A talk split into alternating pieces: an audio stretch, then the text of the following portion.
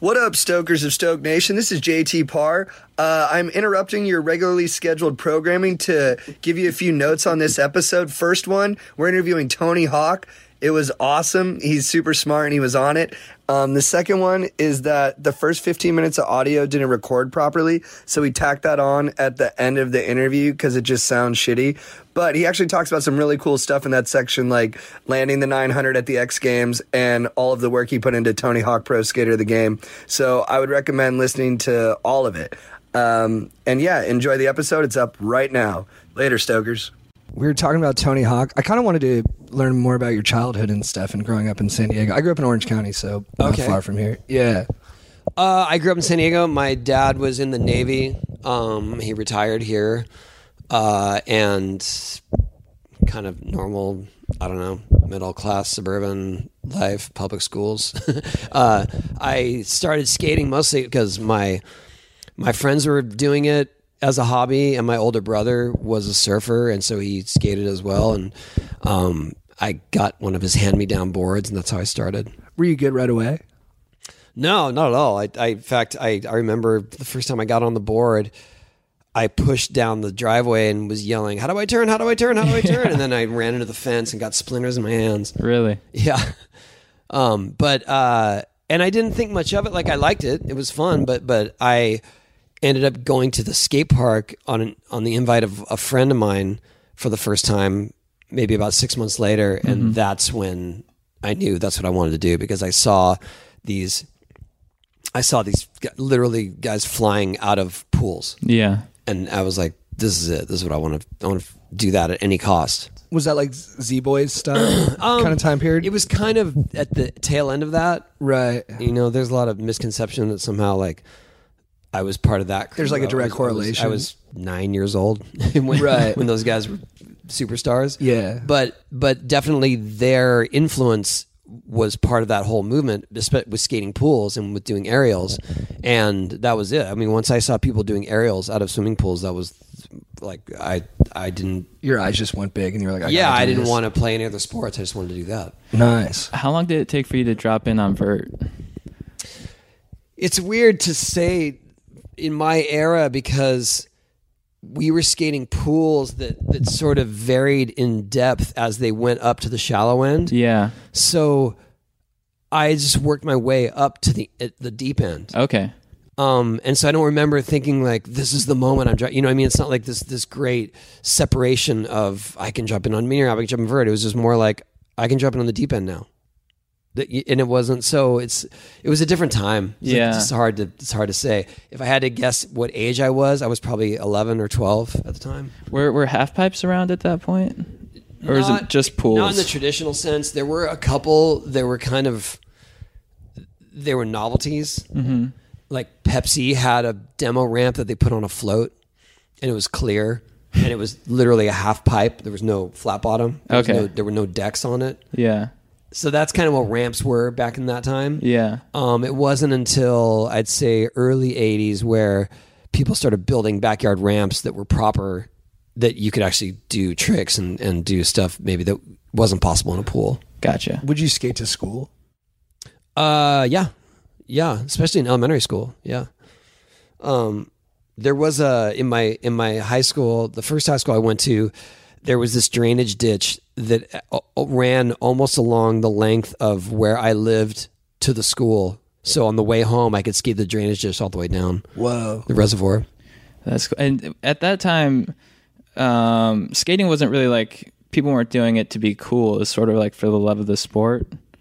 Would you say, or was it? well, when kind I started? It was just it was more like a fad. It was like Yeah. the yo-yo of the time, Okay. and so kids would skate and then they would grow out of it. Yeah. Um, but if you kept skating, then you were just marked as as basically a nerd because it was like, why are you still skating? Right. It's like doing karate when you're in high school. Everyone's like, Yeah, yeah, it's it's, like normal you when you're grow like up. 11. Yeah. pretty much. And also just that it wasn't cool anymore. So yeah. it was it was hard to get any sense of validation or accomplishment, especially at an age when you know when you're just trying to fit in. But at the same time, I kind of found my crew at the park, and I enjoyed it too much to worry about what my classmates thought of it. So those were your boys. What, what what was like? What kind of person were you in high school? Uh, I was a good student. Like I was in the advanced classes. Nice. Um, I, I would have been considered a nerd, but because I skated, it was like double whammy of like you're a nerd and you're uncool because you skate. Yeah. So for the most part, I was just kind of a ghost through the hallways. Like I didn't really want to draw any attention to myself because it was never a good thing. What What was it like? You know, because you were pretty much professional by 15, right, or 16? Yeah, well, 14, but 14. again, that it was a different era. It just Yeah. meant that you moved up in in competition classes. You didn't. No one was offering you a contract. Okay. There was not some great celebration. It was just more like, okay, you can't cruise in, as an amateur anymore because you're winning all the events. So you have to turn pro. And and so the way I turned pro was checking the box that said pro in the entry form to the next event instead of the one that said amateur. Yeah. And that was it. That was the barrier. Yeah, That was it. Yeah, and it was like no one. There was one guy peering over my shoulder, like, "Oh, And cool, you're pro." what was it like when you you know travel to go to like a contest, win the contest, and then come back to high school? Like, did you gain notoriety within Not like really. the I mean, school? I- a little bit I, because I was in Southern California, so there was some acceptance of it. You know, it was like more of a surf culture. Um, but for the most part, no, people didn't. I some people knew that a skateboarder went to their school, and maybe even some knew my name, but they could not pick me up at a crowd. No way. right. Were you beating pros like right away when you got on there? Uh, when I first turned pro, I got fourth at the first event I went to. so- Nice. Yeah. yeah. I mean, You're I, I well. ha- it didn't ha- it, like it wasn't always stellar, but I did pretty well. Yeah. And was that the Bones Brigade? Uh, I was on the Bones Brigade at that time. Yeah. Nice. What's Stacy Peralta like? For for the people who don't know, he directed Dogtown and the, or Dogtown and the Z Boys and the Bones Brigade Yeah. documentary. Uh, he's awesome. He was, I mean, he was really the first person that recognized my my skills and my ambition when most people thought it was I was kind of a joke because I was really scrawny as a kid, and so when I was skating, I had a really strange style, but I had been creating all these different tricks, and I was learning tricks, and he was one of the first persons to see me and, and say like, hey, uh, you know, just kind of inquire about what I was doing and and about a, a possible sponsorship, and that was kind of a shock to my peers because it was like him, you're going to sponsor him, Right. You know, and and I was intimidated as well because it was already like Steve Caballero, Mike McGill, Rodney Mullen, like those guys were on the team. yeah. Rodney Mullen, interesting guy. Yeah, he's a, he's a genius. Yeah. yes, he's a genius physically and mentally. I heard him at the beginning of Bones Brigade. He like describes himself as a child. He's like, I didn't know I was allowed to speak. I talked in whispers. Yeah, So I was like, yeah. Well, he had a pretty rough um, childhood. Yeah, I don't too, mean to make so- light of it, but it's like, uh, Yeah. It, like the, it, his intensity. He was almost like a poet the way he was talking. Yeah, yeah. No, he's uh, he really is like on a different level of of intelligence. What was it like when you guys were just kicking it like on tour together, with, or with all those? guys? I think he and I connected the most because um, we were both pretty nerdy in that sense, like in terms of schooling and, and interests. But also, he and I were creating tricks, and we didn't really have any other any other peers to bounce stuff off of because we were just sort of doing these things, and no one either they couldn't or they didn't care to to try the things we were trying. And so he and I would bounce ideas off each other, even though he was doing stuff on the flat, which is freestyle, and I was doing stuff in the pools in the air. We both had different ideas of what's possible in those realms. And so he and I would sort of share share inspiration. Well, that's cool. So, for instance, I created the the airwalk move, which is taking both feet off Yeah. of your board in the air. He figured out how to do that on the ground to ollie up, grab his nose, and kick both of his feet out. Wow. And that was because I learned that in the pools.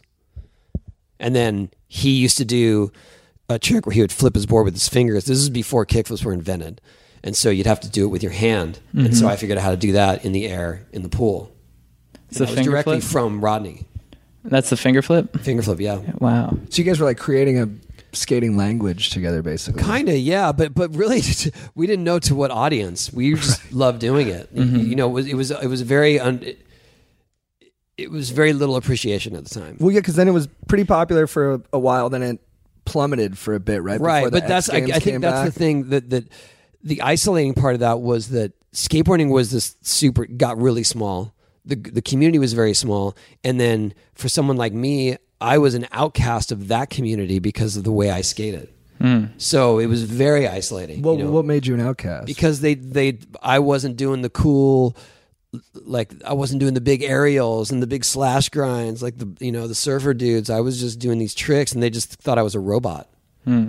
And so they used to call me that they used to call me circus skater and just like a robot and so were you able was- to detach from that stuff? I mean, throughout your career, when like you go had, through these, it was more that I had a couple friends that that had the same sort of vibe, and I just relied on them That's for awesome. validation and, and for support because the the world of skating was kind of older at the time too, so it was super intimidating. And and if you weren't cool, you're just out. So in the '90s, it sort of went through a little bit of a lull.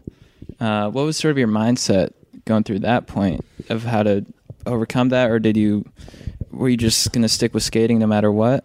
Um, well, I always knew I wanted to keep skating. I didn't know if it was possible to do it for a living, Yeah. especially in the early '90s. Um, I did whatever I could to make it work. I mean, I was taking the most odd jobs as a skater. Like one time, I was a consultant for a, a commercial where they had skaters, but they were younger than me. Um, another time, I uh, I did demos in Six Flags parking lots on a vert ramp, three a day for a hundred bucks. But you know, it made like I paid the bills. Yeah. Yeah, and it, it made it work, and it made me it allowed me to keep skating. yeah. Um, and I kind of navigated that as best I could. You know, went on a severe budget for my lifestyle. yeah, it was Um, like Taco Bell, like five dollar absolutely. Taco, Bell. and top ramen like every day. yeah, what were your parents and like GF saying at the time? my parents were supportive i mean it was it was hard for them to see my income shrinking so drastically because my income was was basically being cut in half every month because it was all royalty based so people weren't buying as many shoes people weren't buying as many skateboards um, the truck company couldn't afford the salary they, they were giving you and then you know i just watched my watched my income dwindle um, so they were concerned just because at that point in my life, I had two mortgages, I had a son on the way, and it was like, what the, what the are you guys doing? What, are you, what are you doing? Like, you, you're gonna find a job. Um, and I did actually at that time borrow money from my parents to buy editing equipment because I knew how to do uh, video editing, and this is all before computers, so everything was like tape to tape. Um, and I, I knew enough about that to get freelance work doing that. So I actually did that for almost a year um, on top of skating. And I was doing, so I was putting videos together for different companies, um, including skate companies and one video game company, ironically. And uh, eventually I took the equity out of my house and started a skateboard company because I thought that was my transition from being a pro skater to someone behind the scenes and it allowed me to stay in the skate industry and I had a good eye for talent so I could put together a really good team. Did you get that from Stacy, or did you kind of? Uh, yeah, absolutely. I mean, that, he was the he was the catalyst because that's what he did. He was a pro skater. He teamed up with George Powell, started Powell Peralta, found his own team, and then did it. So uh, we were just I was just going through the same cycle. Um, but it, the hard thing was is that skating was so small, so it was very risky to start a skate company at the time. But I saw that skating had come through so many cycles of popularity before that that it was sort of due for an upswing, and and I wanted to to be in the right place at the right time.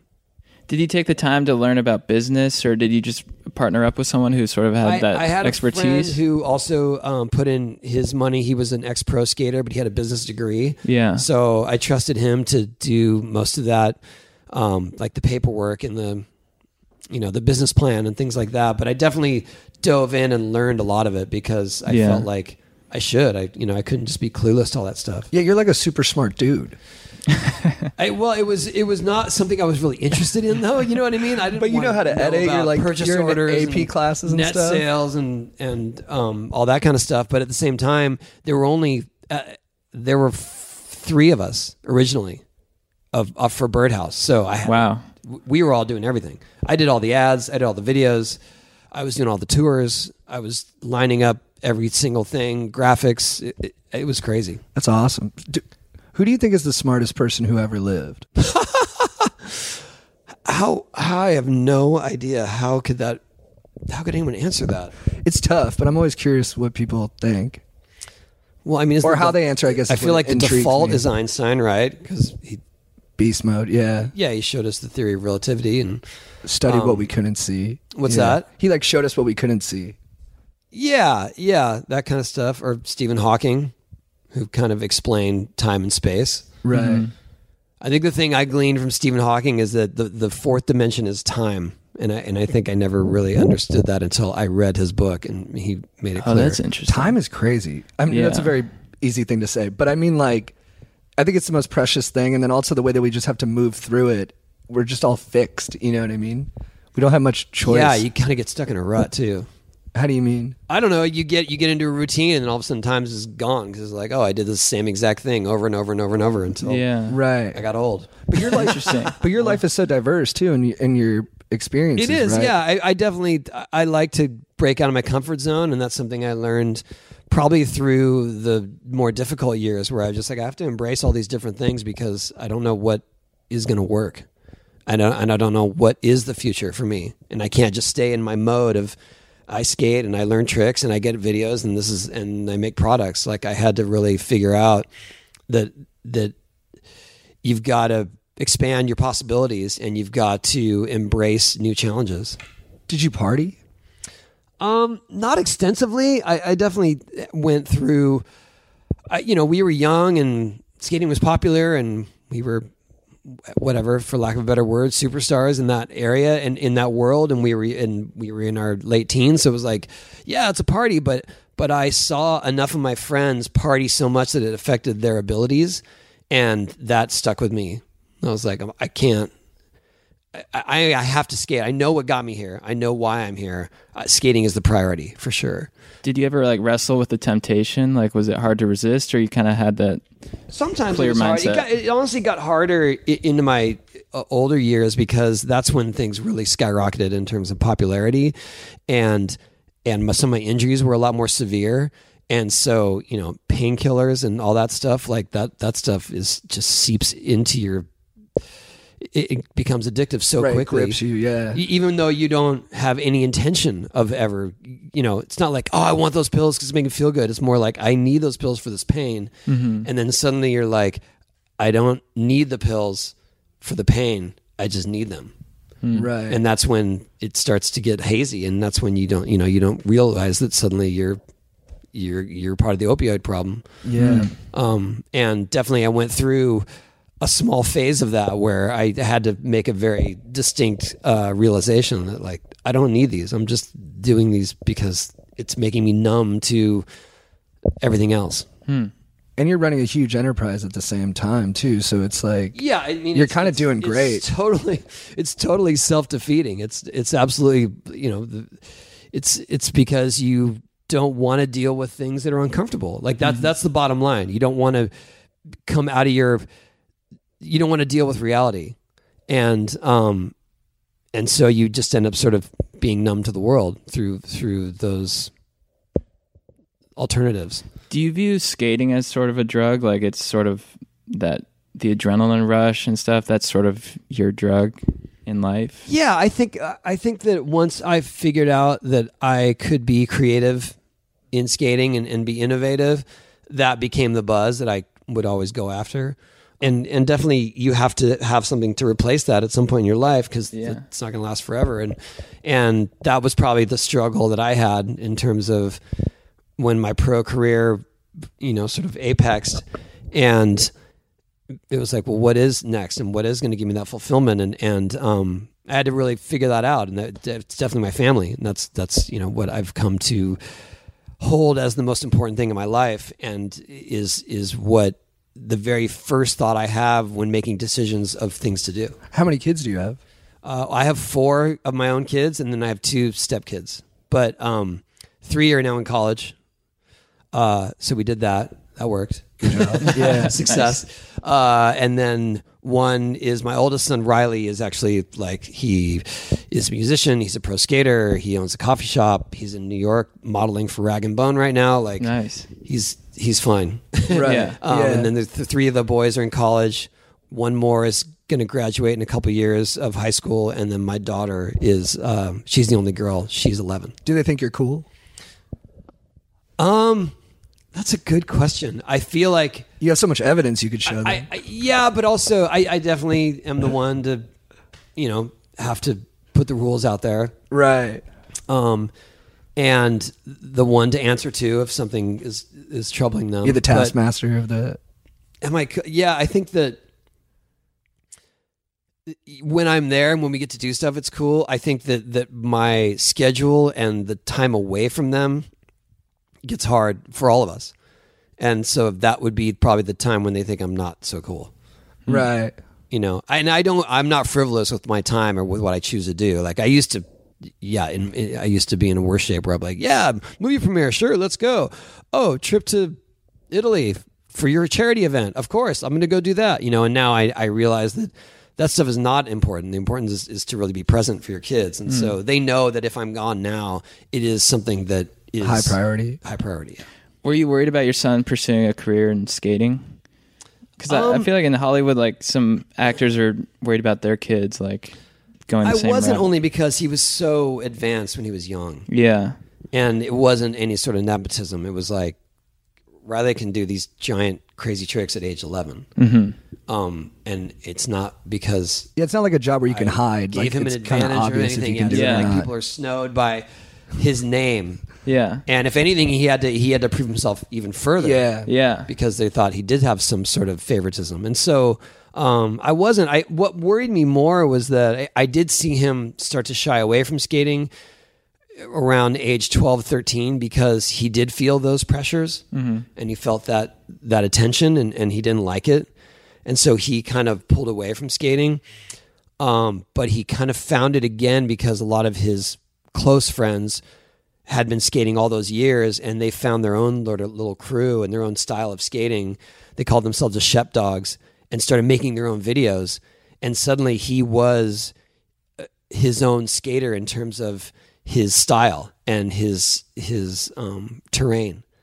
So he, you know he's not skating half pipes. He's not doing McTwists and stuff like that. He was just doing street stuff, and so in that way he forged his own path, and um, people recognized it. And eventually he got a whole set of sponsors that had nothing to do with me, and that you know if anything that shows that he he has the acceptance and the validation.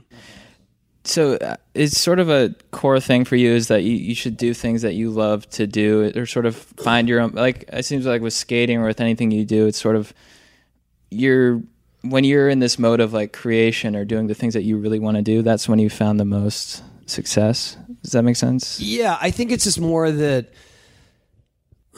I, I felt happiest when I was doing what I loved, even if it was for no money. yeah And so in those in those more difficult years financially, I don't think of those as strife or struggle. Like for me, I was still getting to do what I loved for a living.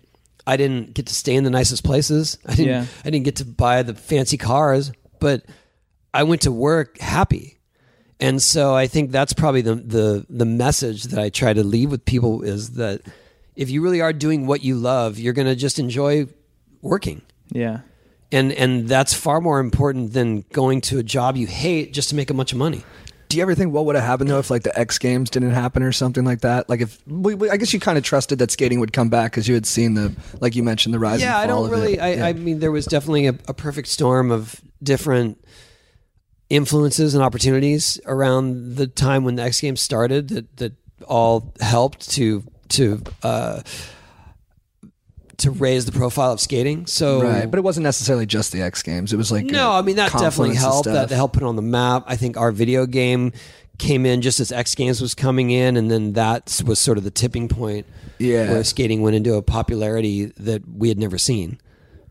Um, but yeah, there was there, uh, but also with or without X Games, I, I always felt like skating spoke to a younger generation where it's it's exciting, it's daredevil, it's individual pursuit, it's artistic, it's creative, and I always wonder like why don't why doesn't the general public see that? Especially when I was young and, and when skating was so chastised, and I was like, why don't they see that this is super cool? and we don't have to follow any rules, and we, you know, and you can do stuff that's crazy looking and and and self fulfilling.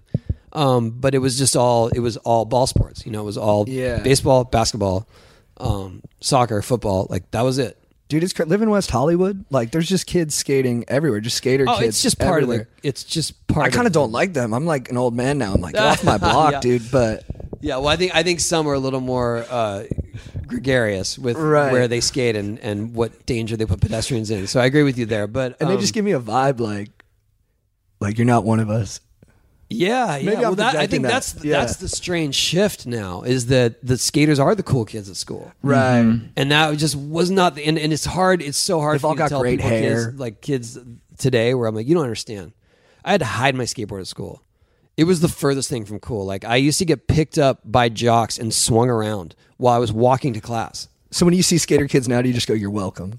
no You see a skater kid with like a hot girl. no you're if like, anything it gives me more perspective like don't don't, don't take think it you're for too granted. cool Yeah. Right. Because everything could turn again Right. That- it could be rollerblades. yeah treat dude. everyone with respect that's all i gotta say That, that's what pulled me towards action sports. Kind of was like, oh, I can be cool a little bit. Yeah, you me know? too. I was into I Yeah. sucked, but I was into dirt biking, and it was like I'd watch those videos, and like in between them, like doing like you know backflips was them like partying with girls, and like you know, a lot of those videos are about the lifestyle, and I was like, this is awesome. Yeah, I'm, and watching the X Games. Daredevil lifestyle. There's something I always love that's so random, but the Mountain Dew helmet. I forget who had it, but I was like, I want that helmet so bad. oh There's yeah but some of the something- mountain dew riders they all wear that yeah Yeah, it's something about the style and just like I just love Mountain Dew. Wait, so. ask him about uh, about Jake Brown. Oh yeah, yeah, So one of the most memorable moments for us is the Jake Brown fall, and you were commentating on that. yeah yeah yeah yeah So what was your sort of uh, going on in your head when you first saw it? Like, did you think he was a goner, or like, and how did you want to handle that? Um,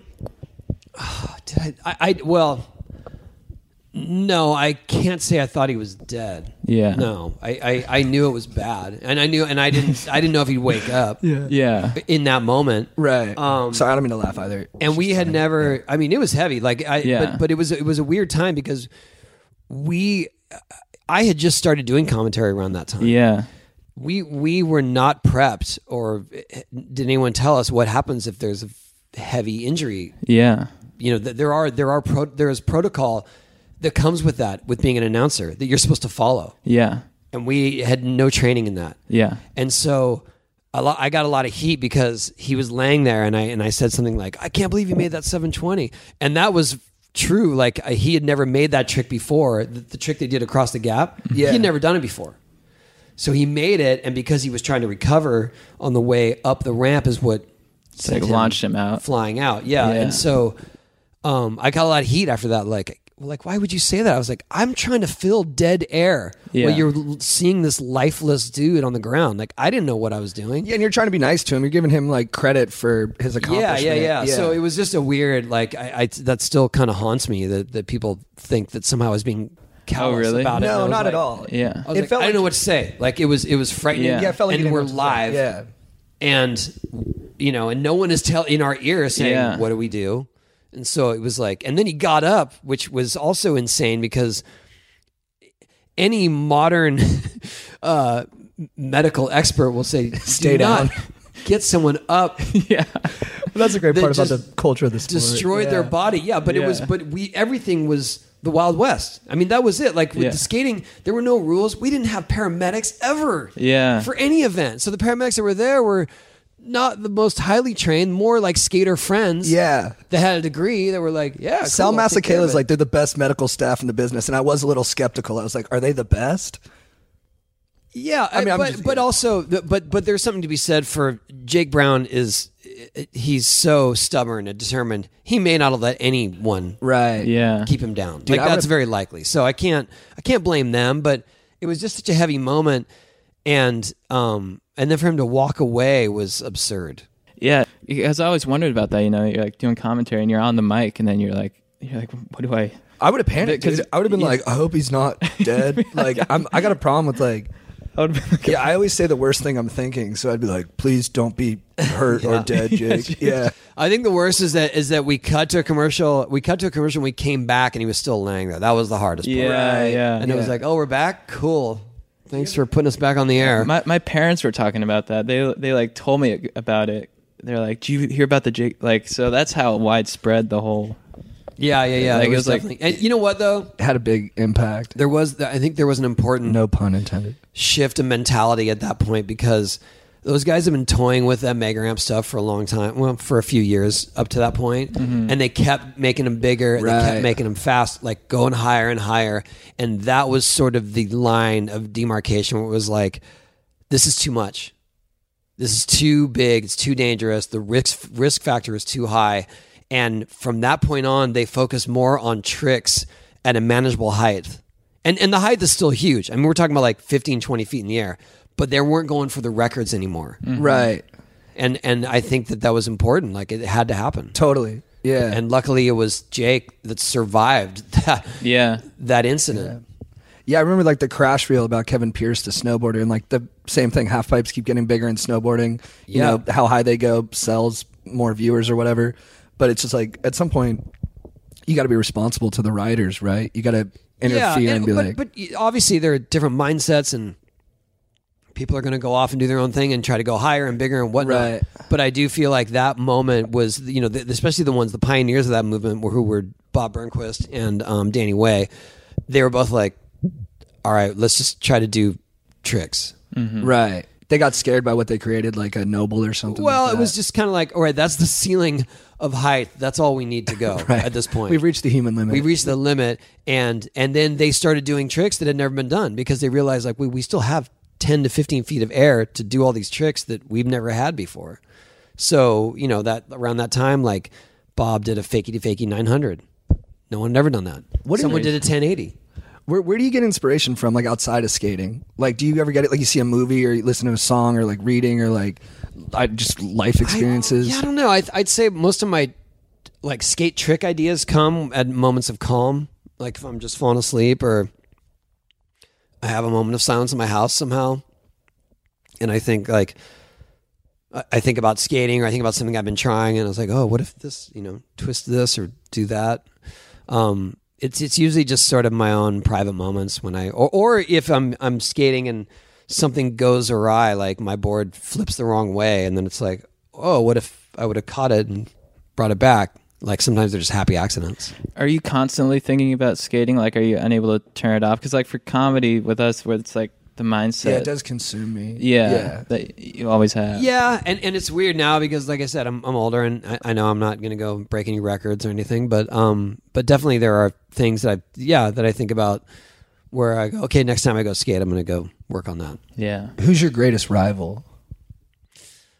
I've never, I, I think that, well, competitively through the years, there have been different sort of. I, I, they're not even rivalries because we all skate together, and like I said, it's all this individual pursuit anyway. But but through the heavy competitive years, for sure, I was pitted against Christian Hosoi in the '80s because Christian represented style and big airs, and I represented tricks, and so it was like people had to choose their camp hmm.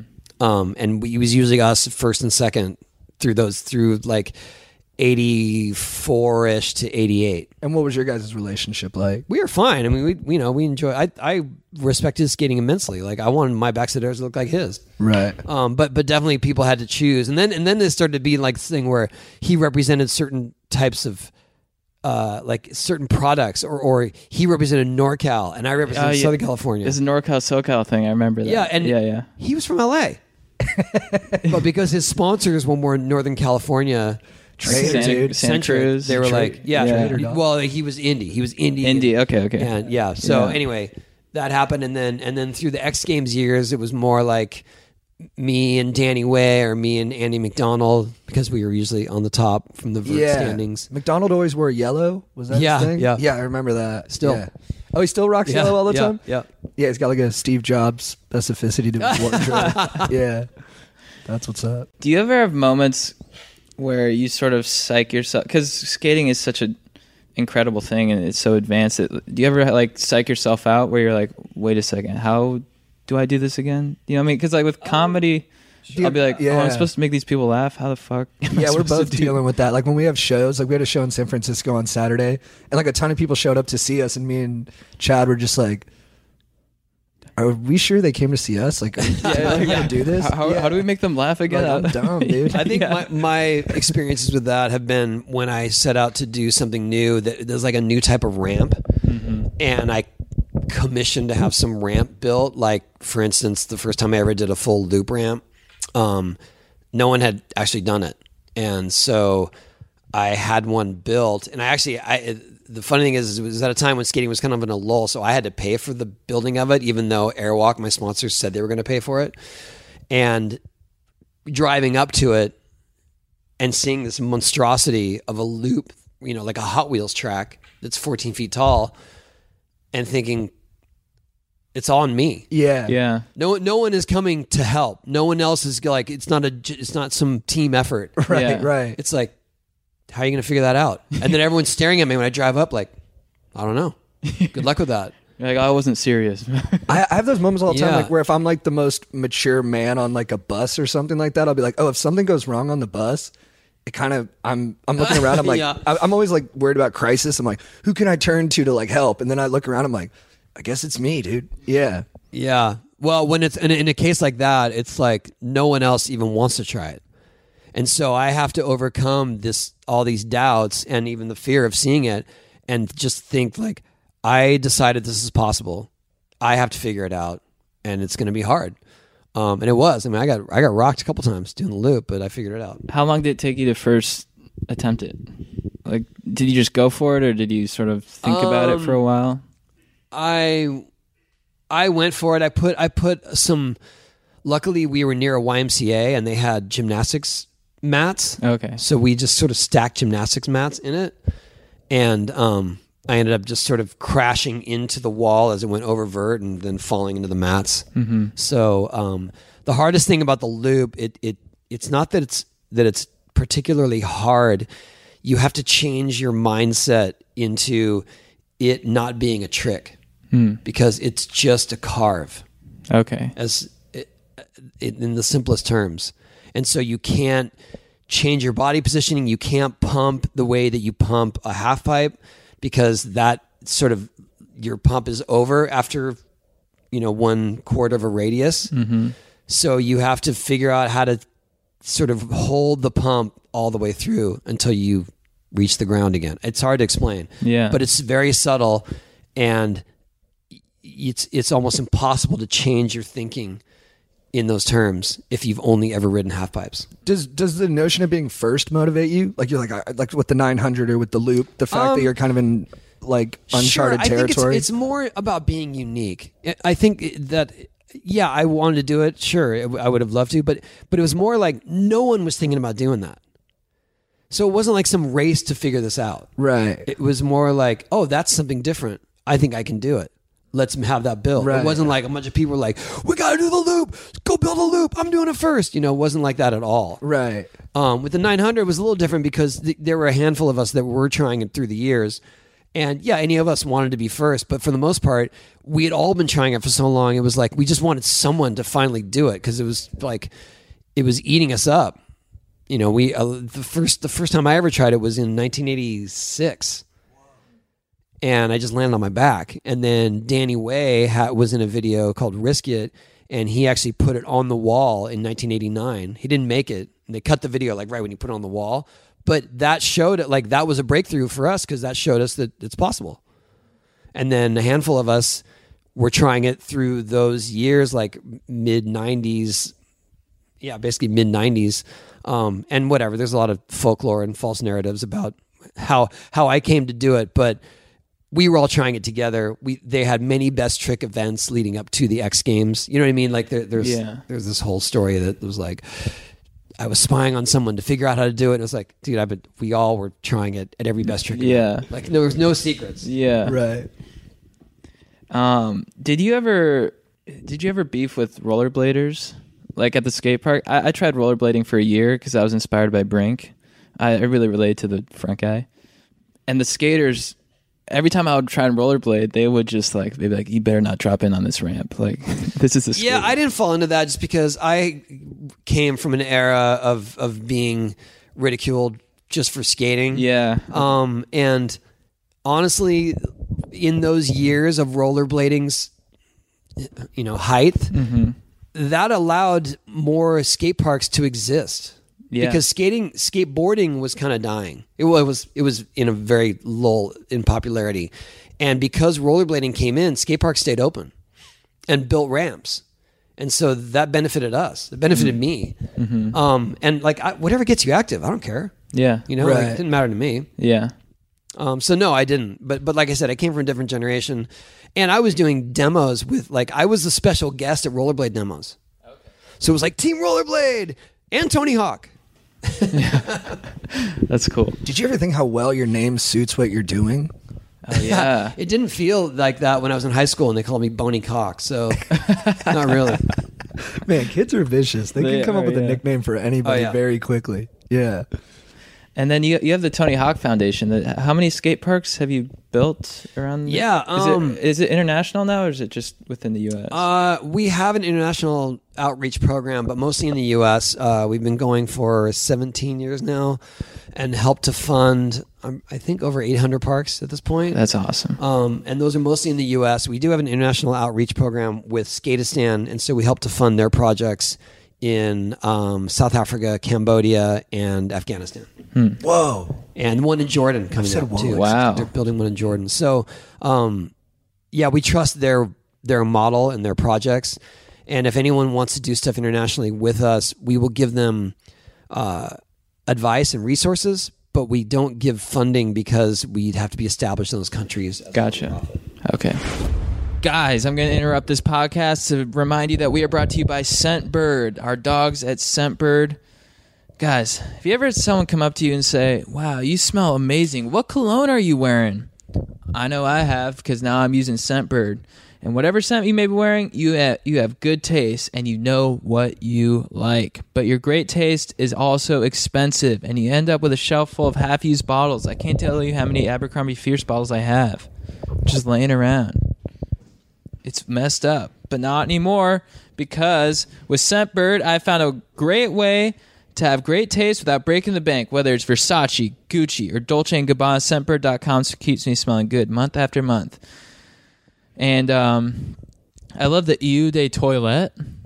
That's my favorite one, guys. Check it out. Fun Eau- say. Eau de Toilette. Eau de toilette. Eau de Toilette. What does toilet mean in French? Does it mean toilet? No, I think it means to a toil. Sexily. Legit. To kind of just Uh, hang around in a enticing way. Yeah. Guys, Scentbird has more than 450 designer brands for you to choose a cologne or perfume from each month. That's I'm talking Gucci, Tom Ford, Kenneth Cole, Burberry, Prada, and more. You'll get a 30 day supply. That's 120 sprays, enough to apply more than four times daily for a month. Um, and with an exclusive offer just for our listeners, you can get 50% off your first month today. That's only $7.50 for your first fragrance. Go to scentbird.com slash deep and use my code deep for 50% off your first month. Again, that's S-C-E-N-T bird.com slash deep for you to try your first cologne perfume for $7.50. Sign on and smell amazing. Guys, we're also brought to you by Manscaped. Manscaped, what up? Uh, JT, have you been manscaping? Uh, I haven't, but I've been looking at your section and it's freaking nice, dude. Thanks, dude. Yeah, I showed him my. Uh, uh, I did a run through with the lawnmower 2.0. Showed JT, and uh, yeah, maybe weird to show your buddy your pubes, but you know what? He was impressed. Yeah, because I got to see the before and after, and it was like already solid, but then it was like spectacular. Dude, so solid. So solid. And um guys, I mean, this takes away the fear of like cutting your nuts, you know. You're to keep your trims pubed. Um and you're to really just have a safe fun time manscaping your ball region, which is legit, okay? We got the perfect package 2.0 kit that features the lawnmower 2.0 skin safe technology, 100% waterproof. Don't use the same trim on your face that you use on your balls because you're going to get ball sweat on your face. And I don't think that's proven yet to be anti aging. So get 20% off free shipping and a free travel bag with code DEEP at manscaped.com. What up, Lords of Stoketown? This is for JT specifically. I got a dilemma in my hands, if you know what I mean. I'm trying to stop watching porn so that the only things I do with my dong are dropping it, draining the lizard, and introducing it to honeys. What's some advice you charismatic Caravaggio have on ways to wean yourself off of adult entertainment? I'm a porn addict, so I don't watch it anymore. uh, Wow. Um, what can I say? I think you just have to realize you're stuck in a cycle and that it's not giving you any true enjoyment. You're just doing it because you don't know how else to break out. And so I think that if you consider that you're really not doing it for pleasure, you're just doing it because you have this addiction. That's probably the, the best on the surface explanation. I don't know what you know. I, I'm not. I can't say that I know about support groups or anything like that. But there are. They exist for They're sure. there. Yeah, I go to them. They're they're solid. Yeah. For sure. Um, yeah, I mean, I, I, I guess that's the thing is that you just got to realize that you're, you're trying to assuage some pain in your life through that distraction, where it's going to be easier to just deal with reality and to, to deal with whatever uncomfortable situations you're avoiding by just sitting around watching porn because it's such a waste of time. I think that's the that's Yeah. the thing is you, if you really think about how much time you've wasted doing that, that's when it can hit you. That's crazy. yeah, They had to put it like that. I got Yeah, a like, couple. wait, I got a couple great American novels. I just fucking lost to my hand. Yeah, I, I could. uh There's uh, videos on YouTube, you know, about like the negative effects too, or and then also it's inspiring like celebrities who abstained, Yeah. like Mike Tyson or Jim Carrey. They always say that. That always inspires me to stay away. Then that's a big range of dudes. Yeah. Well, I, but also, you know, I, I also feel like I, I wouldn't just abolish porn per se. Like maybe that you know, No, there- some people can- is- it's yeah, there, there solid for could some be a healthy Yeah. relationship Yeah. with it. A good call, um, The yeah. thing that concerns me more about having young kids and having Yeah. porn so available to them is that it gives them a false sense of how to treat someone else, Yes, and that's that's important. Like you, you know, my man.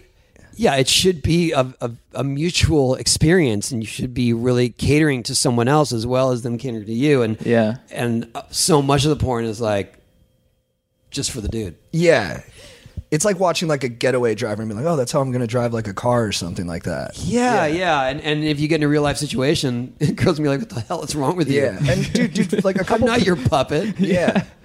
A a couple practical steps too or uh, I have Chad has um the password for my phone so it has parental restrictions on it. So I just don't even have access to it. And then on my computer I have Net Nanny and so I can't look at it anywhere. And Yeah, well, I guess that those are Those are strong extreme deterrents. versions of yeah, And, yeah. I, sure. and I forgot the password. I do worry about like I don't want to tell everybody to like get off porn because I really still uh, respect the porn stars I used to watch and I want them to be able to make uh, a solid Wow, that's living. a really interesting uh, angle on that. I can't watch it anymore, but you know I hope you I guys. are all still doing want them to have healthy lives and to Yeah. be employed. He- for he's, sure. he's well aware of their bios and their full Yeah, yeah, yeah. Wow. everything. I'm a nerd. Uh, what up, Chad? what up, JT? I come to you seeking major advice. I have this longtime best friend who I hang out with and party with almost on the daily. Who has a, he has a sister who is one year younger than him, who always has had interest in me. Obviously, I never entertained the thought because she's my best friend's sister. But over the past year, puberty hit her like a truck, and in an incredibly good way. She's a Betty, and now more than ever, she's been hitting me up and extremely open about wanting to hook up. The whole squad is interested and wants to take a dive, but I am considered the ringleader, so I feel obligated to do so first. A little weird there.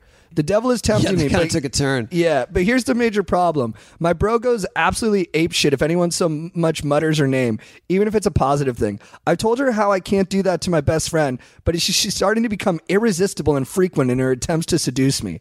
I need guidance to pursue, to safely pursue this matter. Sincerely. Well, the whole idea that that there's a group of you trying to pursue that is, and you're the leader. That that's a He's the weird angle on that. That's that's a more that's more disconcerting than A lot of ego in that. yeah. That's more Yeah. disconcerting than just uh, well, it's my best friend's sister. Yeah. um, which by and far is going to complicate things no matter what. Mm-hmm. Even if you do or you don't, that's going to be complicated. Um, so either don't or have a genuine heart to heart conversation with your friend. Like, hey, your sister and I are really interested in each other. And, and you know, have that uncomfortable conversation. and make sure if you do want to pursue her, like make sure that's what you really want instead of being like the, Yeah, not because the leader of this because team. You're the, Yeah. you're the chosen one. yeah, from your group. Not like Kobe, where it's like I eat first when he's like playing basketball. Yeah, it's like these are like people we're talking about. He talks to his friend. He's like, "Look, I'm the head of the team, so We vote you. Th- yeah, this is Yeah, what's that's- got Look, the guys need me to do this. Yeah, yeah, this- yeah. yeah. Right, I got to set the tempo. I've been voted Or. I, I guess the worst thing you do is is to, to do it without the knowledge of your friend because he's definitely going to find out and it's going to blow things up. I had a call. I had a Good friend who call. wanted to hook up with another friend's sister, and I was like, I knew he didn't really care about the girl that much, but I mean, they were both like adults, and I was like, I was like, dude, don't do it, don't do it. And then he was like, I'm gonna do it. And I was like, well, then I'm gonna hook up with your sister, and he was like, I don't care. And I was like, all right, well, as long as you're like not being hypocritical in your pursuit, you know what I mean? That's Like- a litmus test. Yeah, a little bit. I mean, you know, obviously, if you're going to date this person and it's your friend's sister, you got to be extra careful and, and really like her if you're going to pursue it. Like maybe with the intention of dating. With For the sure. intention of dating. for sure. I soft pedal it sometimes. All right, dear dudes, the girls I'm the girl I'm talking to now is someone that I've been on and off with for years. And even though we're currently talking again, her parental units absolutely hate me. What are some ways I can raise their stoke and help them learn to like me again? Well, he doesn't give any insight as to Why? why Yeah. they don't like him. So I would say be respectful to them. Um, be uh, productive. you know, Right. Have a good life that you can talk about. Yeah, yeah. Like Yeah. have a have a life that you are proud of, and so that you're likely to present it as such. I don't know. That's a pretty lofty request to not have any background. This is from the movie Summer Catch, but mow their lawn. Like if you just volunteer yeah, but see, mow there- their lawn. that turns into sort of an Eddie Haskell thing. Um, that's Right. my era. Where No, it's I get like it. Yeah, you're Leave to just Beaver. playing to the, but maybe you're not really that person you're presenting yourself to be. right. But if you do it every day for a summer, like it's going to be hard to discount. Okay, well, Ma- maybe that's one. That's one approach. Well, we should find out if he really likes mowing lawns. So then, if he's actually into it, Are, are your are your kids dating? Yeah, yeah. Are you like The older when, ones. when they bring over a person? Are are you tough? No, I'm not tough. I mean, I, I'm approachable, and I try to be, I guess, uh, for better lack of a better term, liberal to open ideas and and Right. you know their ages and what they're really going through, and not be in denial of that kind of stuff like my parents were. I, I'm just trying to get to know them and, and to to make sure that they have a healthy approach to their relationship because you know with my older son like he's he's has more complications. With women who are adults and and you know there's a lot of things that go with that. And and I've actually had better conversations with him in his later years mm-hmm. now than I did before because sure. it's like this these are real life challenges. These are things you have to push through if you want to maintain an intimate relationship. And you know, on the surface, that stuff seems super easy when you're young and whatnot. And and mm-hmm. now, you know, he has a better understanding of why some of my relationships fell apart and why I went through all this journey and whatnot. did, did you find it difficult with like skating and stuff to that that sort of life to? Um, that was part of it, but but I think I just wasn't.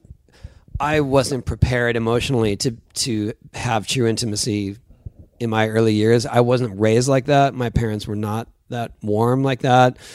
You know, it wasn't a house if I love you and that's that kind of stuff. So I didn't learn, and my parents didn't. They got along, but you know, it wasn't true loving relationship, and so I just didn't learn that stuff. So I had to learn that later, and in, in the hardest ways. Whoa. I feel that sometimes. Like it was, there's like a disconnect in that my, from my parents. I think. Yeah, I mean, it, and you you have to you have to learn to embrace those challenges and, and not be not just distract yourself with something new or something else. Yeah. Yeah. and, and to really be present and and and work through things because the, ultimately it's way more rewarding. I mean, that I've, you know, I'm I'm a little old to be figuring that out, but that is what I have found in the last say like six to eight years, where I, I Yeah. realized that true intimacy is far more rewarding than glitz, Yeah. than than the new thing, the next thing. yeah. Yeah, in intimacy, it's like um, it requires so much vulnerability and like, yeah, that too, and, relinquishing you, know, you gotta control. be prepared to to put yourself out there, Uh, but also the, at the same time, it you get it back, and that is that's the best part. I'm learning about that, how to be more vulnerable and honest, and I found it to be actually really fun. Because before I would have like a wall up, and I was like, and I was like, oh, vulnerability, like ew, like I'm just gonna be tan or whatever. But now I'm starting to be more honest and stuff, and I do find it to be a lot more fun. And life just is a little bit more And you're using all of yourself. Yeah. and the conversations are better. You know, I'm not like hiding something. It's more like uh, there's, I can feel more of a connection. Yeah, yeah. I definitely when you when you let go of hiding stuff, it's it's so liberating, yeah, and suddenly it just feels like everything is more vibrant. yeah. It's interesting. Yeah, I had this big secret that I, I was a virgin until I was 24, and I thought I was gonna die never telling anyone that. and then like I went to therapy and I unloaded it to my therapist, and it just felt like the weight of the world fell off my shoulders. I was like, I don't need to like put this burden on myself, you know. And nobody else really cared that much. Yeah, I mean, my boys obviously thought I was a little dorky, but it wasn't like it wasn't like damning. I was still they still liked me. Couldn't Yeah. you use that to your advantage though, where you, you put it out there and you're like, I haven't, and people are like, all right, yeah, every, then you're the focus of Let's attention. figure this Yeah, out. Everyone's like, let's fix it. Yeah. All right. What up, guys? So I push you need into a girl's bathroom. What up, guys? So I need some advice on how to relate with my coworkers. You see, I'm a full time PhD student and full time stoker, but every time, I, but every, but everyone I work with is a total nerd. I mean, real big time, full on nerds who play Dungeons and Dragons every weekend night. I have never even tried to chug and definitely don't pool. Recently, I had the honor of serving as a groomsman at my boy's wedding in Texas to get the squad fired up. Um, basically, he meets a girl on a flight. They make out on the flight because he was wearing a funny cowboy hat, and uh, they have some double vodka sodas, and he gets rubbed down. When he gets back to work on Monday, I was fired up to tell the story to all my coworkers. Upon hearing my story, which is objectively a major stoke factor, they were not fired up at all and actually appeared mad. Before I know it, I had five angry nerds scolding me for being disrespectful to the other people on my flight. I don't understand how I can continue working in this environment. Please help. Um, how to continue working? Yeah, he, I, I yeah. I mean, uh, I, I think he means just like how There's can a he lot of there's a lot of layers to that. yeah, how can he coexist with these dudes if he's got such better stories that they can't even like wrap their head around it? Yeah, I guess, but there's also there there are. I mean, who knows if anyone even knew what was going on on the plane? I have a lot of questions. Yeah, I'd s- I'd say for this guy, I think I think maybe there is also the argument that they're projecting against him because they wish that was sort of thing was happening sure. to them. Right. Um, maybe maybe not. But maybe he left a detail in that was disrespectful Right. about this girl. It's an interesting the- question, like, is his so version there's of a the lot, There's a lot email- of facets to it. Right. Is his version of the email cutting out some details from the story that is what made it off putting to his yeah, coworkers? that is that Yeah. could be disrespectful. And And, in that case, more power to those guys for Right. setting them straight. he could just revel in the fact that he shares this enjoyment with his squad. Right. And so he can kind of be like, all right, sort of like what you're saying, how you found your crew. That just sounds like That's- such a teenage boy like fantasy brag thing. There's a line in the movie Broadcast News where like William Hurt's talking to Albert Brooks and he's like, "What do you do when your life exceeds your wildest dreams?" And Albert Brooks looks at him and goes, "You keep it to yourself." Oh yeah, yeah, yeah. Good call. And like, I mean, you dude, you had this great experience. The fact that they're not reveling in it with you, I mean, that is a little bit of a bummer. But I think you just got to accept that people live different lives and maybe they just can't wrap their head around it. And I, I think he kind of wanted them to just tell him that he's awesome. Yeah, he was definitely they- doing it for for Yeah. high fives. And they didn't do that. which isn't a cool thing Yeah. to do It's either. like, Yeah, you yeah. guys don't think I'm awesome. I'm out of here. Yeah, yeah.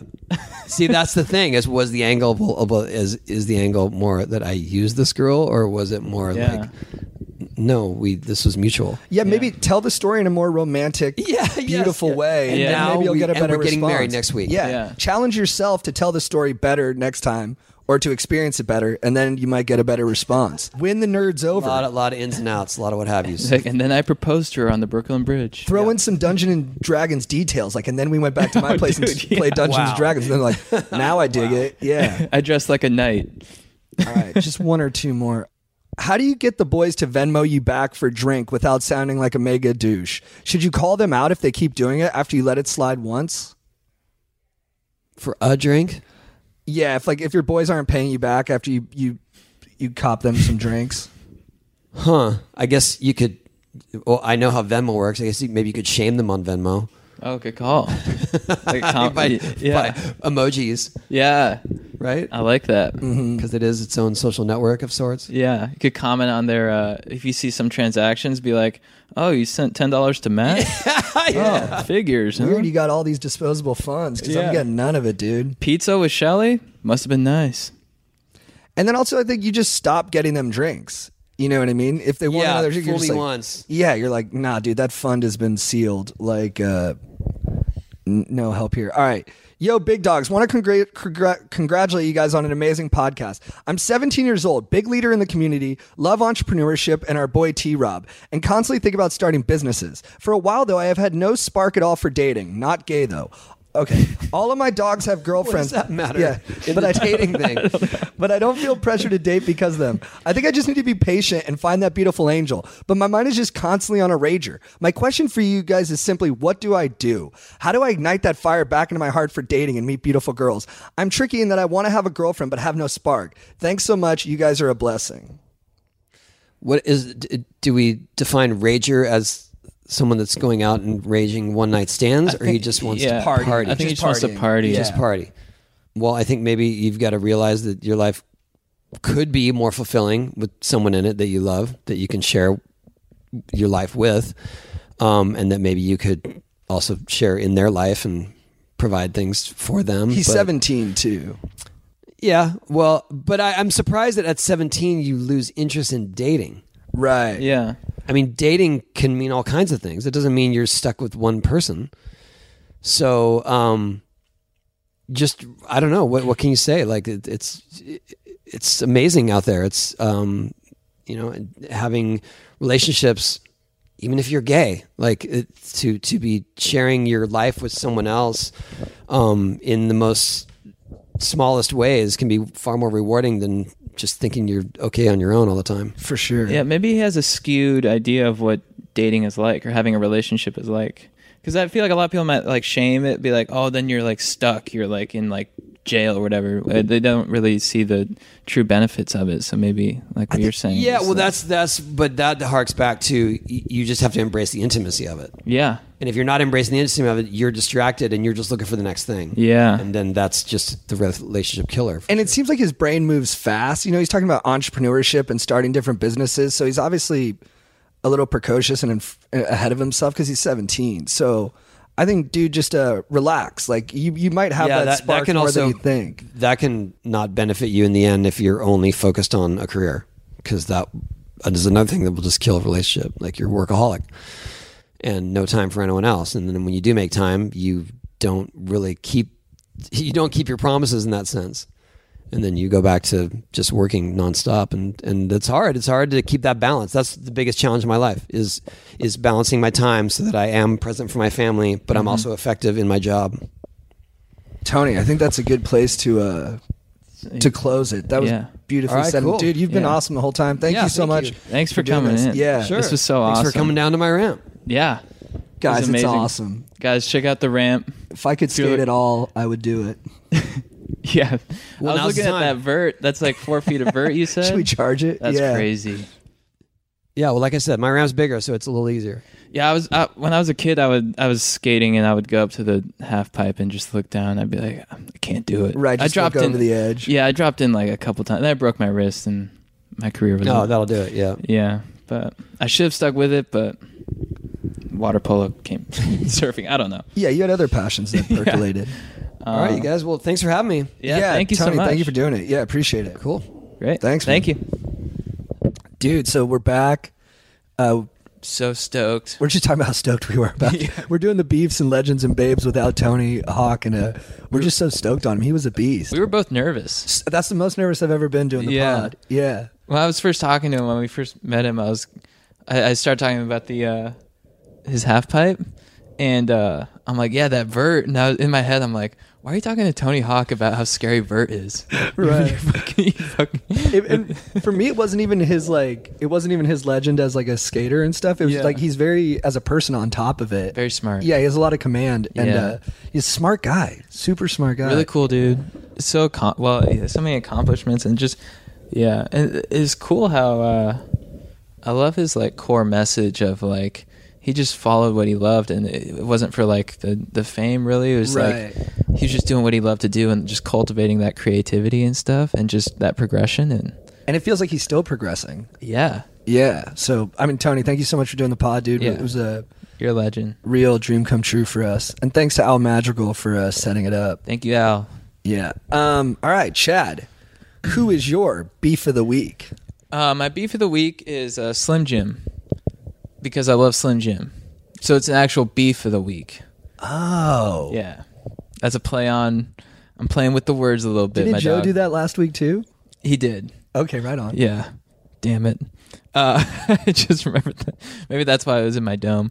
But I love Slim Jim. It's always there to keep me in ketosis in times of need.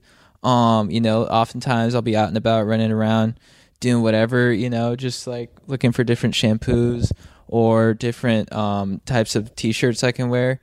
And I'll be like, "Oh fuck, I forgot to eat. I need to eat." And what comes through in the clutch every time? Slim Jim. Thank you, Slim Jim. I know people say you're gross, but I don't think you are. I think you taste delicious, and I ignore all that stuff that's actually in you because you keep me in ketosis. So thank you. Beautiful beef. What's your beef? My beef of the week is Kobe and Shaq. Oh, I mean, this is one of the greatest beefs in sports history, and it's because they were teammates. You know what I mean? And it's these two alpha dogs jostling for control of a team, and they both had claim to it because Shaq was the most dominant player in the NBA, but Kobe was a harder worker and it was probably the toughest uh, shot maker in the league. And th- it worked for a while. They won three titles. You know what I mean? I mean, there's only a couple other teams that have done it. And they were always fighting over, like, you know, Kobe being more of, of a passer and, like I said, Shaq working out more and they just couldn't figure it out. Shaq goes to the Heat, wins a title without Kobe, and the, the NBA salivates over this and sets them up as the Christmas Day game. Christmas is always the biggest game, and they have it Lakers versus Heat. And I remember watching that and just being like, ooh, of course, Kobe scores the most points, but the Heat win.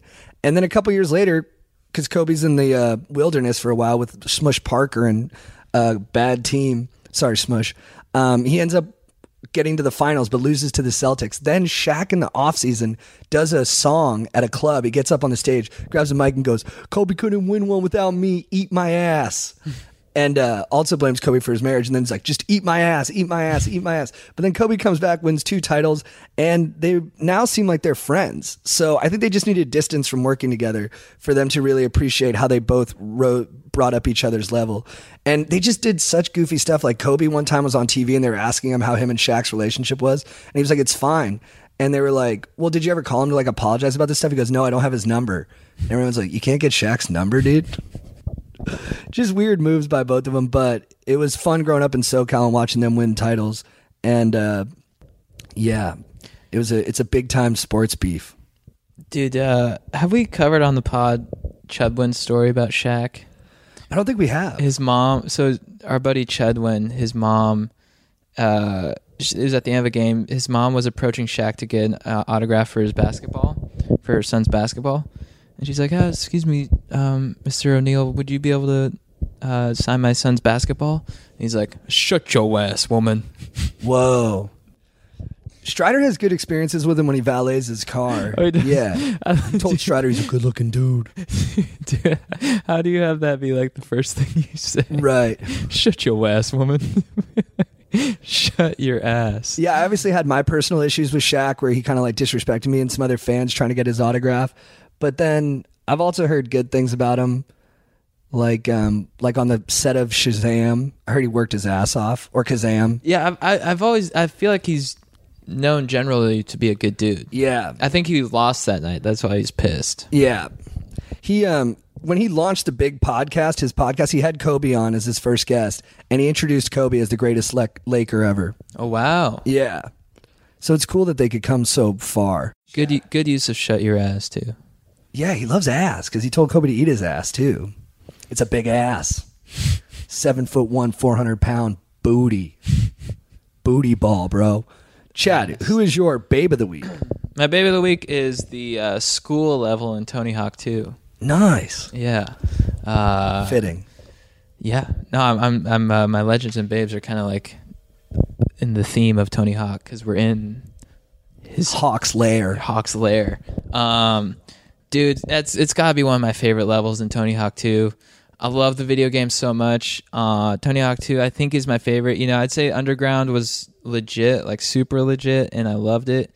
But I mean, Tony Hawk 2 really that's what that's what got me into the games. That's what really captured in my interest, especially the school level. And I don't know, it's not like the most extreme level, you know. It's not like they have like huge ramps and stuff. It's it's more like how it's I think how it's so you're like, "Oh, I'm at a school and I'm just shredding it up." And they um there's just something about it that I loved. It was just like it was so simple. Yeah, you could do so much so much with it. I'd have to play it again to give you guys more detail because I haven't played it in probably like 12 years or something. But um, I just want to give a shout out to that level. It's legit, and the video games in general. Beautiful. They're babes, They are so hot. dude. I would do tricks for like 10 minutes, like one combo, because you do the manuals. You know, I do like kickflip, manual, dark slide, feeble grind, Smith grind. You know, for like 10 minutes, and be like, Dude, oh, I just play for hours. Just Oh, switch yeah, off yeah. with a buddy and just keep going. Yeah, it's amazing. Who's your babe? My baby of the week is close to what you've been talking about burger meat, dude. You know, Yes. Chad's got me accepting who I am to myself, and I am keto. Although I had a banana yesterday. But uh Way to one of- admit it, dude. One of the staples of my keto diet is burger meat. I order burger patties all the time, oftentimes with cheese, and I love them. It's a great dish, and nobody really fucks up a burger patty. You can get it almost anywhere, and you're in good shape, even at the airport. I mean, obviously, my favorite is the Flying Dutchman from In and Out, but I love burger patties from far and wide, and uh, I'm just glad you're in my life, you sexy motherfuckers. Oh, that was beautiful. Chad, who is your legend of the week? My legend of the week is the X Games, dude. Um, when I was a kid growing up, my favorite time of the year, and yeah, I'm talking over Christmas, was watching the X Games. Is someone skating right now? yeah, I think Tony's kids are, Wow. or his boys. His bros are skating. It's pretty wild, guys. Man, I want to go skate. We're literally watching the X Games. Yeah, yeah. This, my legend is uh, out the window. Yeah, it's happening behind us. Um, it's my favorite time. It was my favorite time of year growing up to watch. Like those, those like it was like a week or two. The best sponsors: Taco Bell, Mountain Dew, other sponsors. So many cool events. It was summertime. People were getting extreme. People were getting, you know, Bob Burnquist, uh, Tony Hawk, freaking. Um, who are some of the dirtbaggers? Travis Pastrana. Who's that? Brian Brian Deegan, Brian Deegan. Corey Hart, Dude, Carey Hart. I just loved watching Corey all of it. I loved taking it all in. I love the style. I love the feel. I love the fact that it was just hot. It was in the middle of summer and people were getting extreme, and it got me extreme. Everyone there was cool. Everyone was cool, and it made me just want to get outside and freaking rip it up. And dude, when it would come down to the finals, like I was always the most into vert, uh, like bike, like vert BMX. Oh, and it'd always be Dave Mirra, rest in peace, and Jay Miron. Yeah. And then it would always come down to the final run, Yeah. and you were like, it was just sitting there with bated breath, like, holy shit, like who's gonna pull this gold off? Well, what do you think of motocross? Do you think it was like too inaccessible? Racing or the jumps? The jumps. No, I like the jumps. Yeah. Yeah, they're cool to watch, but like, did it was it kind of like you were like it's too sort of fantastical? Like, I, there, there's no way I could ever do anything like that. I could see that, but I felt closer to them because I actually dirt biked a little bit. Okay, Yeah. okay. So I, I had more of like a. Uh, I mean, it was all a stretch of the imagination for me, but it, with dirt biking, I was like, all right, yeah, I hit jumps before, but with skating, I can't even like, you know, I can't drop in. Yeah, So I guess was that's a good point. Yeah, Yeah. yeah. Did you dirt bike? I've dirt biked five times. Right. My parents were not down. It's dangerous as fuck, dude. Everyone I know got hurt doing yeah, it. Yeah, I, I, my the first time I went, my buddy Sean took me, and I, he had me like sit behind him on the dirt bike, and he was just hauling ass, and I was like, "What the fuck are you doing, dude?" It scared the shit out of me. yeah, I always think the the most wild people are the people who are amped when the other person is driving. Yeah. Like if someone else is driving like a maniac and you're like, yeah, go, go, go. Yeah. Like that's pure like uh psycho junkie. and it makes you think about the amount of trust you have to put into someone to ride on the back of a motorcycle. How uh, you know? The person driving's dumb. The person behind them Is dumb. loyal to the dumb person. Yeah. yeah, it's loyalty to the dumb. Dude, I had a friend, Joe Black. He was my he's my dad's age, but uh, he would race in the Baja 500, and you know they they blast on a dirt bike for like a whole day. He's doing 90 miles an hour through the dunes. Boom! Hits a horse. Sorry, guys. I know that's sad, but he smacked a horse. So me and my brother come visit him at his house, full body cast, just drilled up to his neck with a medical wrap. What did and he then uh, break? he like punctured his lung. They had to like airlift him out of there. He cracked like three of his ribs. Did the horse explode? So I go, "How's the horse?" He goes, "Fuck the horse, it's dead." Sorry, guys. I know it's a tragedy. I love horses so much; it's my favorite animal. But uh, it was funny when Joe said that. that is funny. he never cursed either. Like he would get mad at me when I was a kid if I said like "shoot." It's Yeah. funny to think of him in that body. Fuck the horse, dude. He's like, "Fuck that horse, it's dead." um, Joe's a action sports maniac, so I'm thinking about him a lot. When we interviewed Tony Hawk, I'm still jacked on it, guys. Pelazone? No, no, no. Joe Black, who actually has the same name Oh, as Joe Black, Brad. Pitt in the movie Meet Joe Black. Chad, who is your Or Oh, you just your hit it. legend. Yeah. Okay, my legend of the week is Mr. Sands. Mr. Sands was my seventh grade English teacher, and at the time I thought he was the coolest guy who ever lived. And now in retrospect, I realize what a weirdo he was. Like he would do bizarre things, like get high in his car, but also be high in class, I think, and just like derail the subject for the day, and then just be like, guys, I've seen an alien before.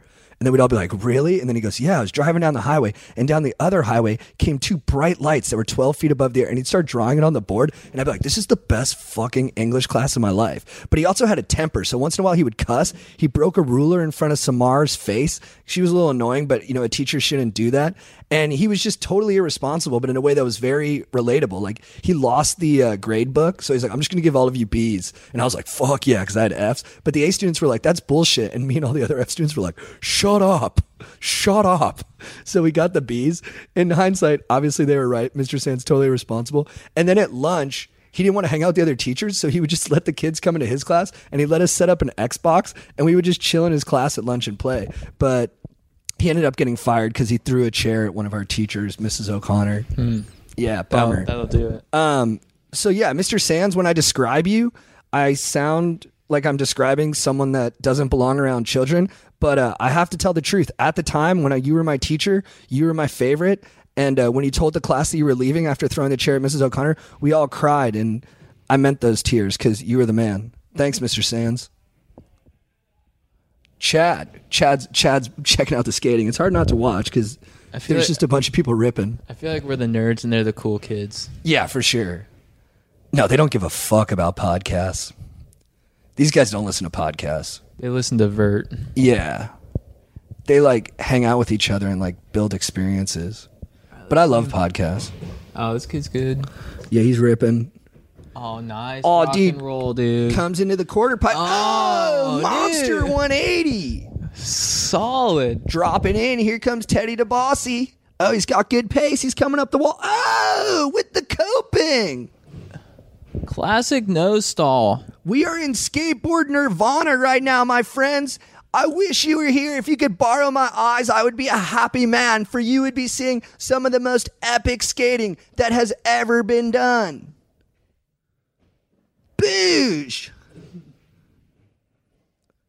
Oh, with the casual grace of a leopard. Oh, and the hardcore strength of a mule. Chad, what is your quote of the week? My quote is um, it's from Lords of Dogtown. Dude. Dude, he's got the inner ear problem. Suck my inner ear, J boy. Epic comeback, dude. Fire comeback. He really got him. He's like, he's got the inner ear problem. He's like, how about you suck my inner ear? Which I don't even know how you do that. No, I don't either, but that's what I think makes it such a spectacular burn is that like you're basically saying my butt. Mm-hmm. But it's more clever. All right, my quote is from A Knight's Tale. I was shocked to find out A Knight's Tale didn't make back its budget on its box office grosses. But it's a cult classic. I mean, everyone remembers it. And I always really like James Purefoy, who played the uh, the king in the movie, or the prince rather, Prince Edward. And we don't realize this until about a quarter of the way through. And then he says this when uh, Heath Ledger is stuck in the uh, the stocks because they find out he's not a knight. He goes, "What a pair we make, huh? Both trying to hide who we are, both unable to do so. Your men love you, and if I knew nothing else about you, that would be enough. But you also tilt when you should withdraw, and that is knightly too."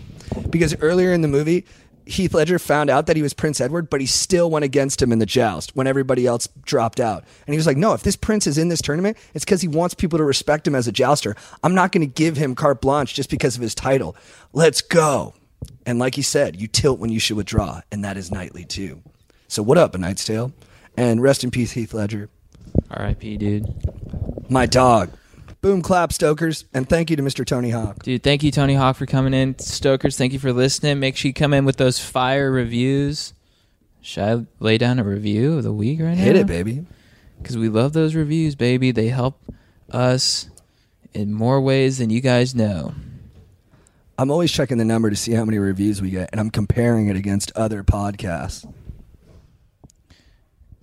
Uh, They say compare and despair, but sometimes if you're in front of someone, it actually feels kind of good. so this comes from this is subject line aw dude aw by trash.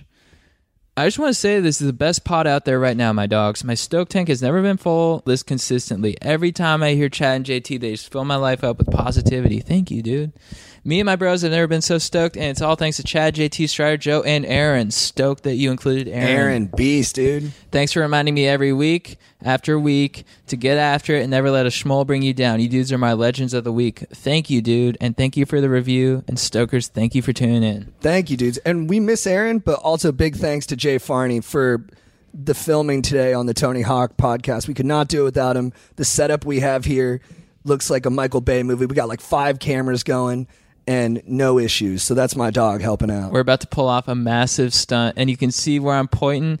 Guys, you have never seen Jay Farney, but imagine at the other end of my finger is Jay. There's a sign in here that says Big Tuna, Texas. That's, Jay. awesome. Jay, you're my Big Tuna, Texas. Jay's from Texas. Population, huge. Huge. All right, guys, that's it for episode 78, 9?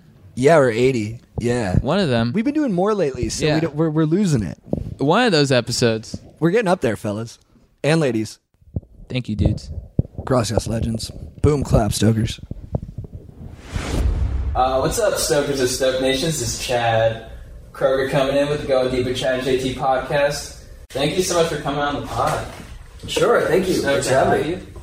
Also, uh, congrats on the 20 year anniversary of the 900. That was yesterday, I believe. Oh, June 27th, yeah. June 27th. Yeah, okay. thank yeah. you. Cool, cool. Yeah. Yeah. That's uh, that was actually one of my first memories is watching the 900.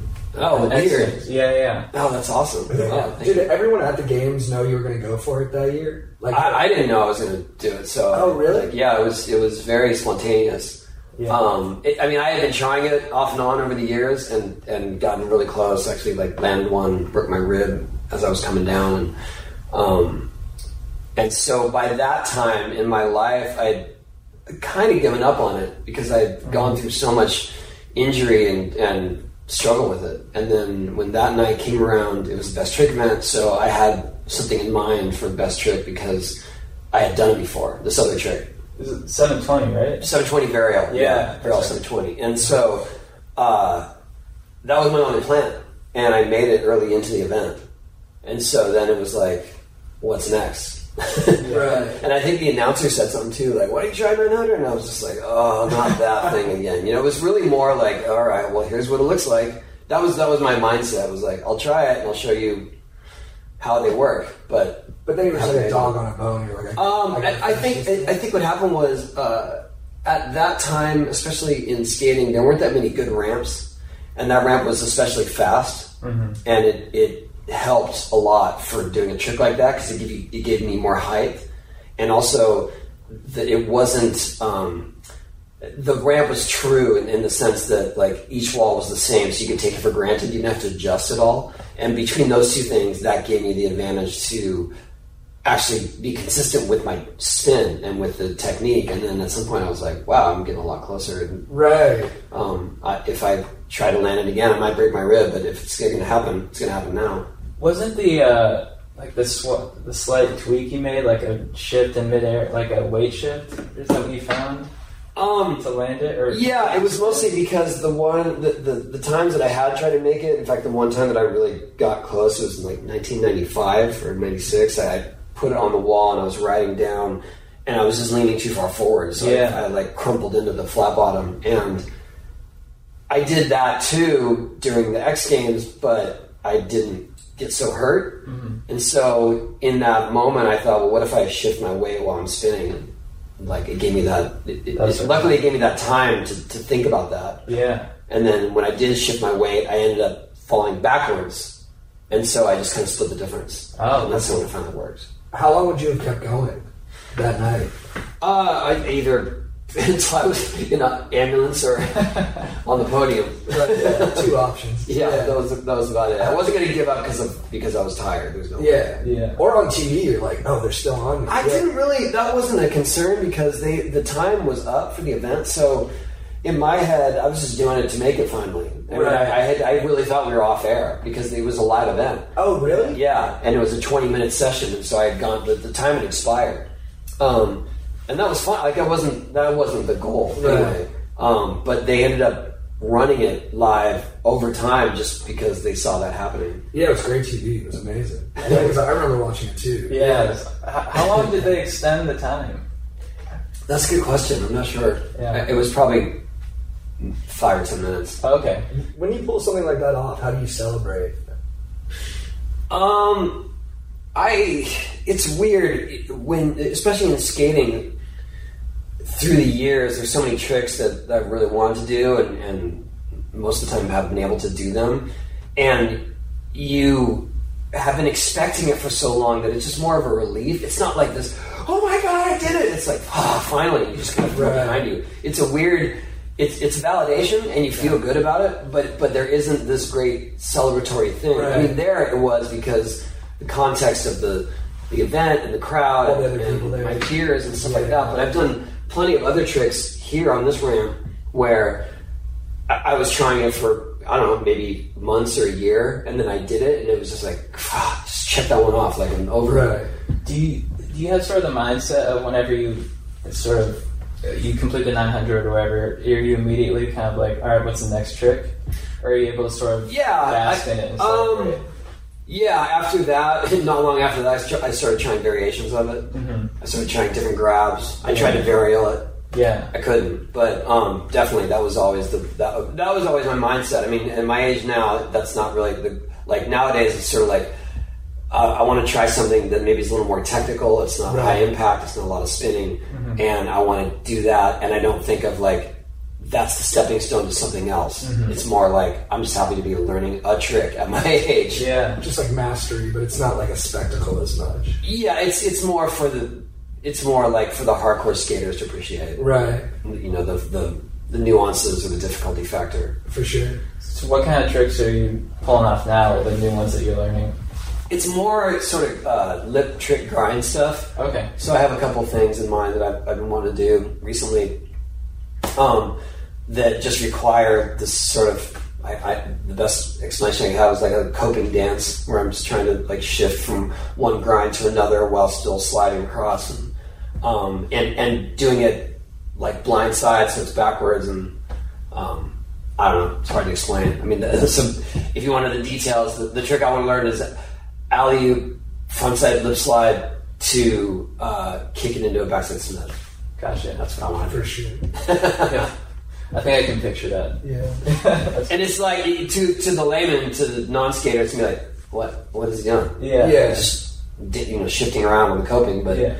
but the difficulty factor is high. Right. It's Sort of like riding switch, like A little bit, yeah. A little, and, and it's also just more that you can't see where you're going, you can't Yeah. see what you're doing. It's all in the feeling of it. yeah.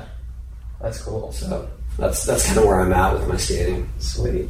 So you grew up around here?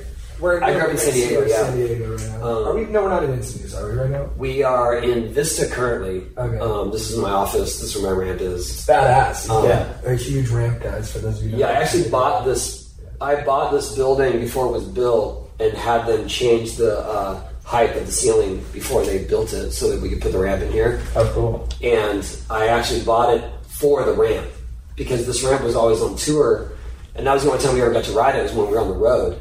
And then when we were home, it was just in storage, and I said, "Why do we have the best ramp in the world? I don't get to ride it unless we're on the road." Right. So I got this building, and then all the businesses here kind of fell into place. Have you ever touched like the bars when you hit up? Uh, my friend touched that pipe. See the lower pipe that goes Yeah. across? it? Wow. it's about he- 20 feet above the. Yeah, he hit it with his nose. What? Yeah. On purpose or on accident? On purpose, he's aiming for it. Nice. How do you come down from that? Uh, quickly. Did you land? He made it, yeah. Oh, nice. beautiful. Yeah. That's awesome. That's so. This was on the Boom Boom HuckJam. Tour? This is the, yeah, this is that right. Yeah. Oh wow. nice. Our buddy Strider went to that. I wasn't allowed to go. I, I was in trouble at the time. Oh, what city? Scholastically. I think Anaheim. Okay, yeah. Yeah. Devo played Anaheim. Yeah. But uh, oh, the band. Yeah. Nice. Whip it good.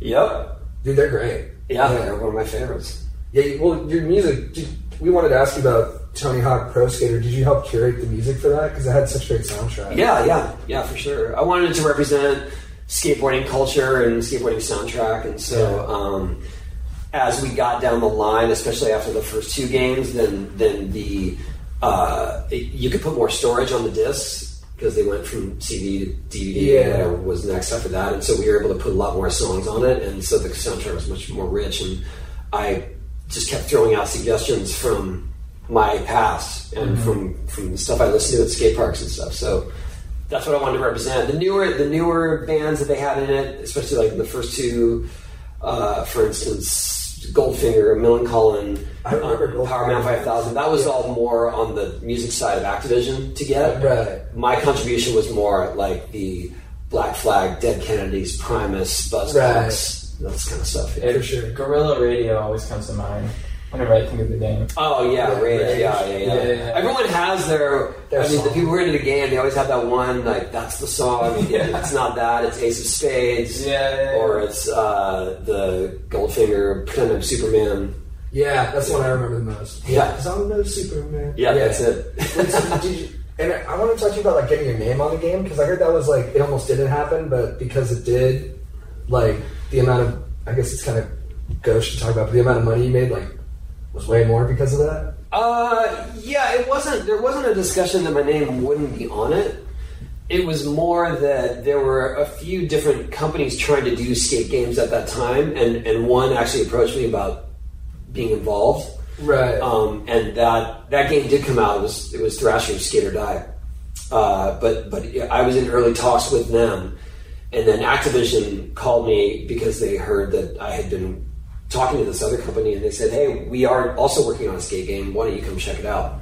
And so I went to Activision, and when I saw their demo of what they were doing, even though it was based on a different game, it was actually the, the character that I was first played was Bruce Willis with a gun on his back because Wow. the, the, the engine was um, made from a game they had already done called Apocalypse that featured him. So the first incarnation of Tony Hawk's Pro Skater was Bruce Willis skating through a desert um, with a gun on his back. Well, that's awesome. That's a Um, cool game too. Well, I, what, I mean, that's just because they were, you know, They hybrided it. you're using the characters just to get the Right. engine going, but Yeah. um, but when I saw that, I thought this is it. This is the this is the direction because the the controls were intuitive, and I knew that with my resources and, and my connections that we could make something that really spoke to skaters. Yeah. How how directly involved were you in the design of the levels? Um, mostly, I was more involved with the design of the levels that included real skate spots. Yeah, So my input would be like, we gotta do San Francisco. yeah, We gotta do China Banks. We Right. gotta do the wharf. You know what I mean? Like that would be my. But then some levels are just made up. Like school is made up, and that's their deal. So that's kind of how. I always thought that was uh, based off Hollywood High. Or is that not true? I think my buddy just told me that. No, I don't think so. I mean, there was there was one.